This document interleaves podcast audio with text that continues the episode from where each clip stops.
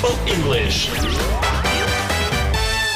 Кажуть, знання іноземної мови великою мірою визначається тим, як багато дієслів ви вивчили. Чим більше англійських дієслів ви знаєте, тим краще. Зараз вам на замітку два дуже розповсюджені англійських слова: go і come. Обидва багато разів зустрічаються в Біблії, і обидва означають переміщення, можуть перекладатися українським іти, а тому їх часто плутають. Bible English. Почнемо по порядку. Come. C-O-M-E.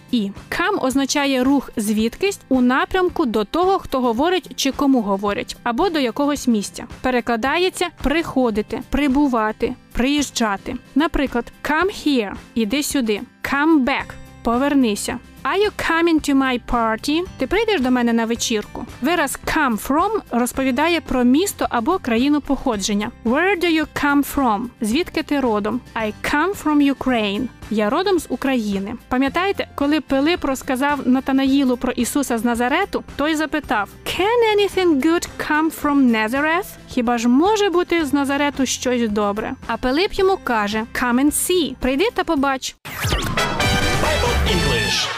Наступне дієслово go. G-O. Go навпаки означає рух в напрямку від того, хто говорить, або від того, кому говорять, а також в усталених виразах. Давайте наведемо приклади. It's late. I must go. Вже пізно. Мені треба іти. Тобто звідси переміщатися кудись інде. My son goes to school. Мій син ходить до школи. Let's go shopping. Ходімо за покупками. Це вже усталений вираз. I go to church every Sabbath. Щосуботи я іду до церкви. У Біблії є багато текстів, де вживаються обидва дієслова come і go. Соломон у книзі Еклезіаста пише: A generation goes and a generation comes. Покоління відходить і покоління приходить. До речі, існує навіть вираз come and go. Він означає, що щось швидко змінюється чи проходить. Fashions come and go. Мода швидко змінюється. Але друзі, незмінним залишається Бог, і Біблія каже, що його наміри обов'язково здійсняться. Bible English.